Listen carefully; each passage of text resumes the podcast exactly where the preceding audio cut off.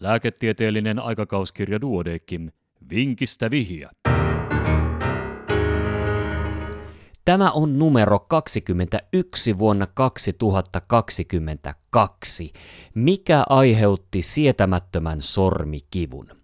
Useita vuosia sitten viisikymppinen naispuolinen kollega hakeutui vastaanotolleni ja pyysi oikean kätensä etusormen amputaatiota. Etusormen sietämätön kipu oli vaivannut kollegaa jo 20 vuotta ja asiaa oli tutkittu monipuolisesti. Lopulta potilas oli päätynyt radikaaliin ratkaisuehdotukseensa. Rouva oli vastaanotolla muuten terveen tuntuinen, mutta oikean käden käyttö oli hieman kömpelöä, kun etusormea oli varottava.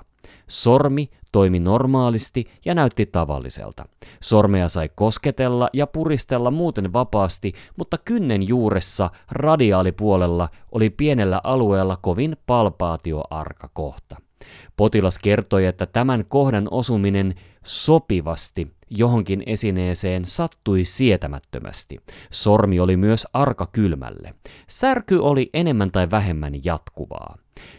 Asetyyli salisyylihappo ei auttanut, vaikka kivuliaaseen osteoidiin osteomaan se usein auttaa, eivätkä muutkaan kipulääkkeet.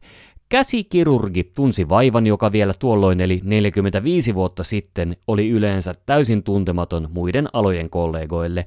Vaiva helpotti pysyvästi pienellä kirurgisella toimenpiteellä, eikä amputaatiota tarvittu. Mistä hän oli kysymys ja ratkaisu seuraa hetken kuluttua.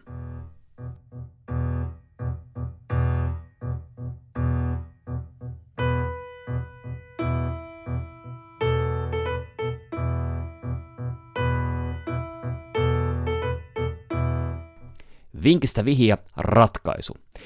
Ensin marssittiin potilaan kanssa pimeään huoneeseen, sormea taskulampulla transluminoitaessa näkyi etusormen kynnen alla radiaalisesti juuri palpaatioaran alueen kohdalla muutaman millimetrin pituinen soikea kasvainvarjo. Käsikirurgin kokemuksen mukaan kysymyksessä oli glomangiooma eli verisuonen seinämän kivulias glomuskasvain. Tästä löytyy kuva lehden printti- ja nettiversioista. Nykyisin asian voisi helposti varmistaa magneettikuvauksella. Sormi puudutettiin ja kasvain poistettiin pikkuviilosta.